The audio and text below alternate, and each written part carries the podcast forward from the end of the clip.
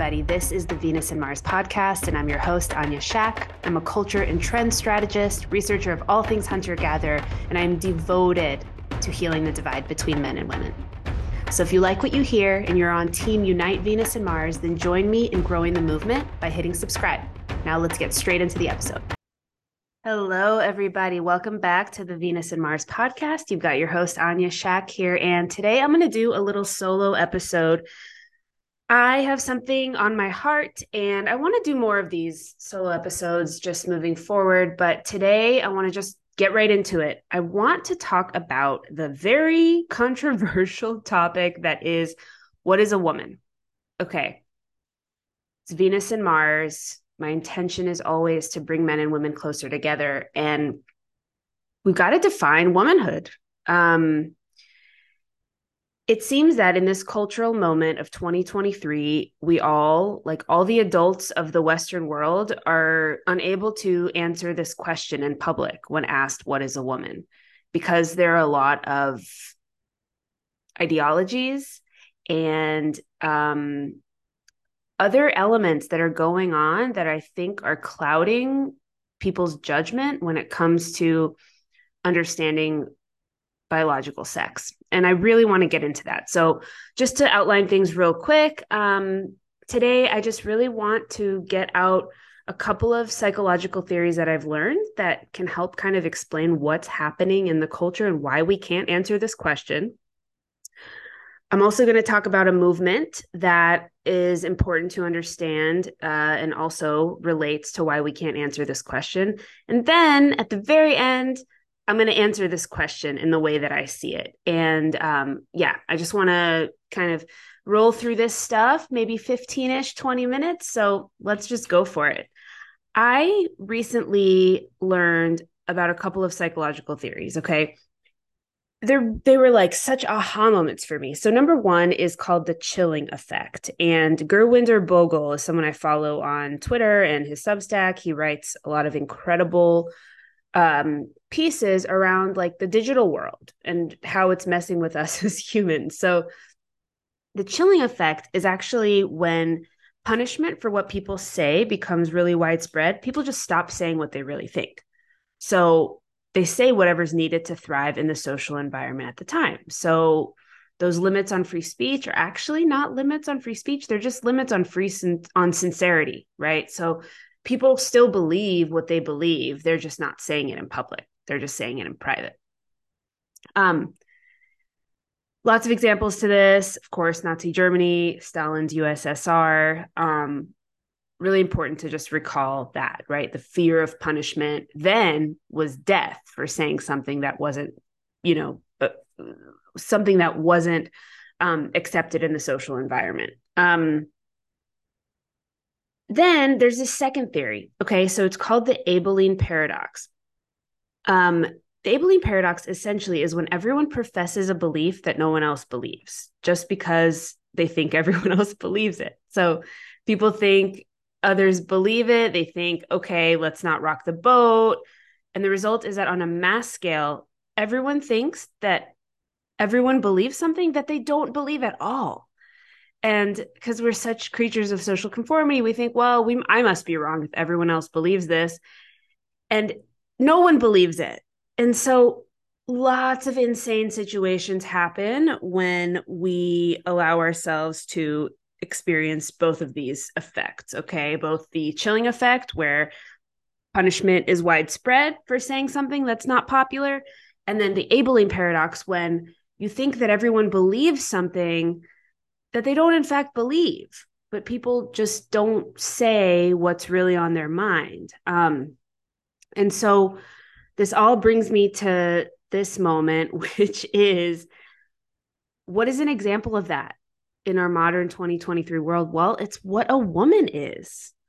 Like the chilling effect and the Abilene paradox are in such full force that everyone's kind of like pretending that this really super, simple simple question is really hard to answer um, and I'm going to answer it. I think it's really important. And I am super inspired by the work of Colin Wright. He's an evolutionary biologist. So, based on listening to him and reading his work, I have thought about the problem. And the problem is that we are unable to draw a line in the sand in the distinction between sex and expression. Okay. And the line needs to be drawn between biological sex and like psychological expression, disposition, the way I the way I am, the way I want to present, the way I want to express myself, okay?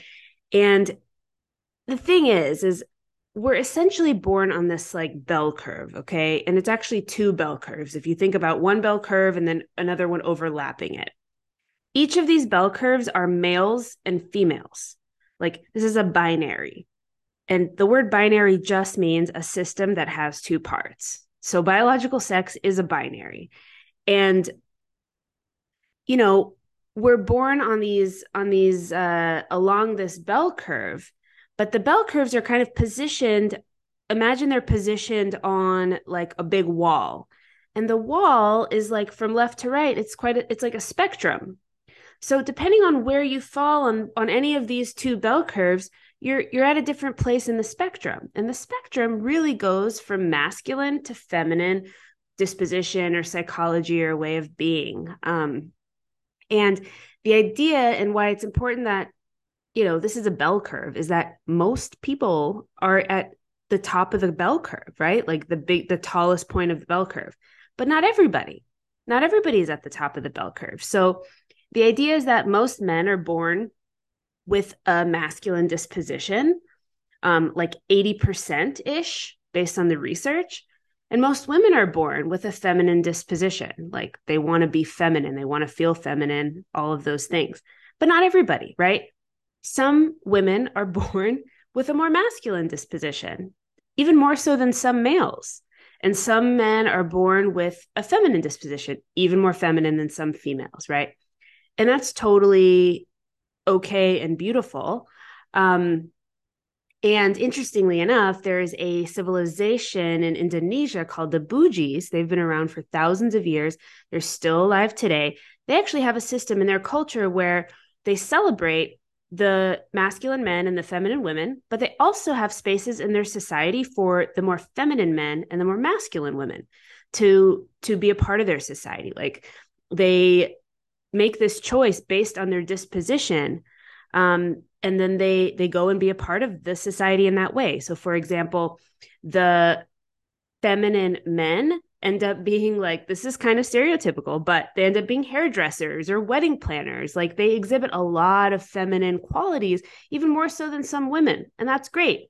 I think about a lot of like the gay men dancing in parades. Like this is a beautiful thing and then the the more masculine women end up actually taking on the roles of protector and provider. Like for some of the women whose husbands have died for some of the women whose husbands got sick these masculine women step in and like fulfill these roles of very provisional uh providership and and all of that.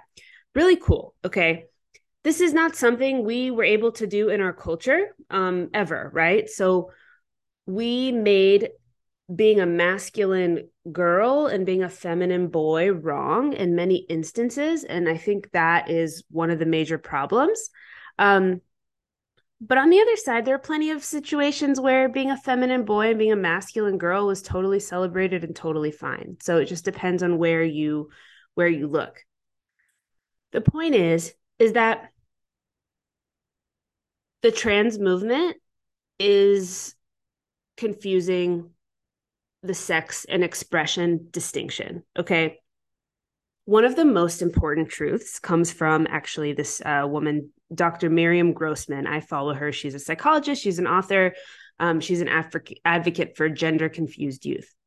She's got research that says only eight out of 100,000 young people may not feel comfortable in their skin as they start to grow up. Okay. Like as they're preteens and teens. Of these eight, most of their issues are handled psychologically. Okay. Only one, maybe two of this 100,000, okay, will actually decide that transitioning as an adult, as a fully fledged adult, is the right choice for them. Okay. Because this this person suffers true gender dysphoria. Okay. Huge gigantic choice to to to do this. And i and i respect this. And um it, it's i can't imagine what that's like right? I actually follow someone named buck angel. I think he is incredible. Um this is a biological female has been living as a man for decades but he still refers him to himself as a female living as a man right? Acknowledging the difference between his sex and, and how he chooses to express himself. Um this is a super super rare exception. Um most people do not suffer from gender dysphoria and this entire movement of trans and kids and teenagers being told that they're not neither gender or they're born in the wrong body or all these things they were assigned the wrong thing at birth it's just utter and complete nonsense and it's it's it's for profit. Um most of it it's a trend and it's for profit. Most of these young teens um are suffering mental health issues. They're suffering body image issues like we all did except we those of us who were teens and kids before the internet and especially before social media we didn't have all of the bullying and all of the cyberbullying and all of the comparisons and all of the crazy difficult things that are happening um, for teens and kids right now. Like i can't imagine what being 12 must have been like must be like today you know? And so there's so much preying on the the fragile fragile psyches of these children. And you guys like the i'm just i'm seeing the results i'm seeing the data and like for example, some of these surgeries, like vaginoplasty, some of these surgeries, I'm seeing the like incline of what was going on in 2009 to now. It's like an insane, it's an insane jump. Okay. It's an exponential rise in all of these surgeries that are happening. And I actually, I'm just going to open up my folder because I have some data I have some data that I want to share because I think data is super important. So let me, oh, yeah. Okay. The market size value for these reassignment surgeries in 2020, just two years ago, was $304.8 million.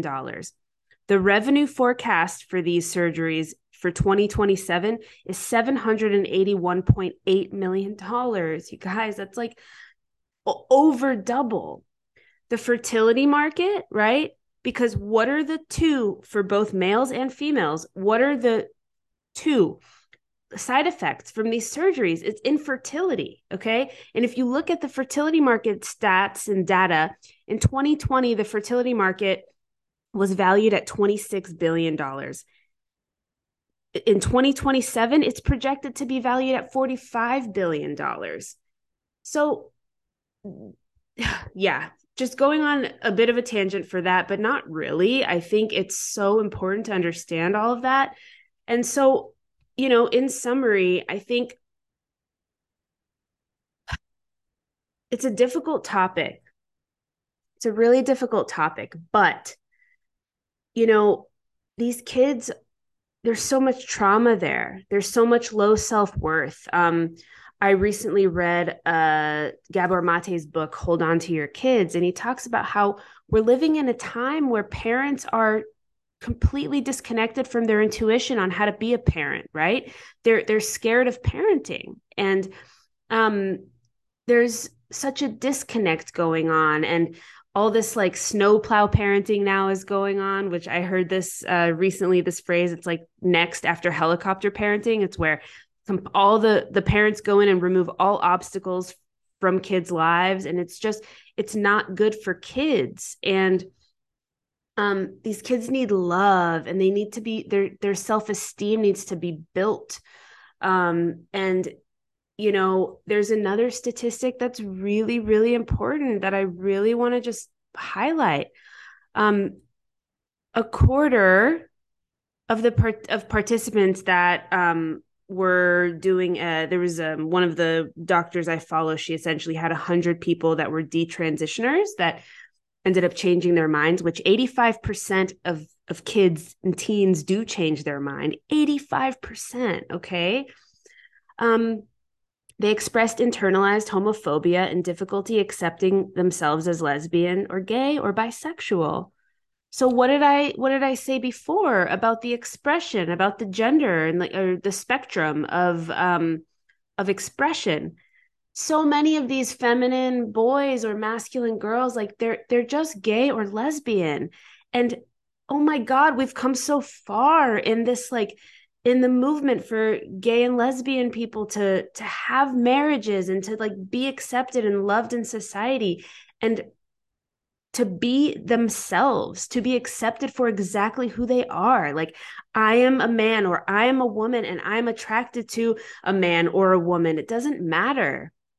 And it's just like there's been so much we, we've achieved so much for that. And then to completely like deny kids to fall in love with themselves through emotional support and guidance and building up their self-esteem to just affirm their identity based on a feeling or an idea or something their friend said because remember i just told you parents aren't parenting through their intuition. There's a distrust of parents.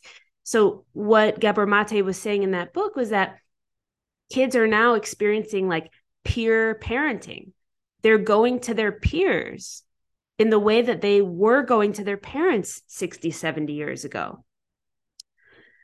And so there's a complete disconnect of that respect of the elder and what's best for you. It's it's it's really ludicrous. Like right? We don't let kids drive cars okay? We don't let kids smoke or drink. We don't let kids do so many things because they are not cognitively able to make decisions that are mindful. And we're allowing them to to cut up their bodies and sterilize their bodies it's so heartbreaking for me and it's it leads me to this like place where I've been I've been wanting to go with this episode and just to really be I'm just like so passionate about this this idea of womanhood, right? If just anybody because they feel like it can be a woman, what is a woman, right? When something no longer can be defined, it loses all meaning. That's the whole point of language. That's the whole point of defining things. So, womanhood, womanhood is sacred. It's sacred, it's sacred, it's sacred. Okay. And feminine qualities and feminine disposition and the desire to do feminine things or be feminine or experience that has nothing to do with being a woman. It's like most women are feminine, but but anyone can experience femininity but not everyone can experience what it means to be a woman and you know there's so much sacredness in womanhood that women have barely even scratched the surface you know women womanhood has been denigrated in a lot of western civilizations. This idea that masculinity manhood is is superior right? The the intuition the the slowness the menstrual cycle the the ability to give birth and nurture all these beautiful things about womanhood has been devalued in so me- in so much of our culture that we are now like reclaiming that as women. Like what does it mean to be a woman? And so you know i've kind of gone through what I see is so important in appreciating and loving gay people and all that they've achieved and helping kids love themselves and just be comfortable with themselves and, and be okay with whether they're straight or they're gay. And that's just really it. And then here we are and i've I, I, went through those stats around um, the fertility market and the gender reassignment surgery markets and just like the insane projected growth for these industries and the and the profits that so many people are now making off of these industries and it really just like saddens me And so I've come to this place where, like I told you guys at the beginning, I'm going to define what is what is a woman because to me it's simple and it's clear as day. Anyone can be feminine. Anyone can express their femininity, but a woman is an adult human female. An adult human female with a vagina, a uterus, a vulva, ovaries, eggs, breasts, the ability to give birth and breastfeed if she chooses to. A sacred woman. The definition is super simple. And and that's kind of where I want to end. It's been right about 20 minutes, so here we go.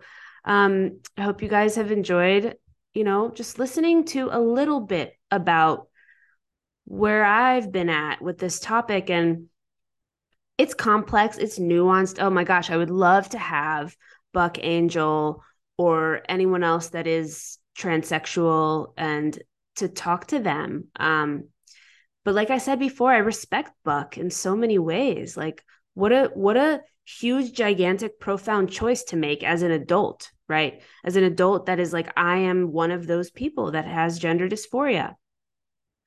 But to but to do, but to like sterilize children that have no idea what this even means it's it's child abuse and it's a it's a denigration of of of our biological sex and what that means and um, reproduction and and union right? And union.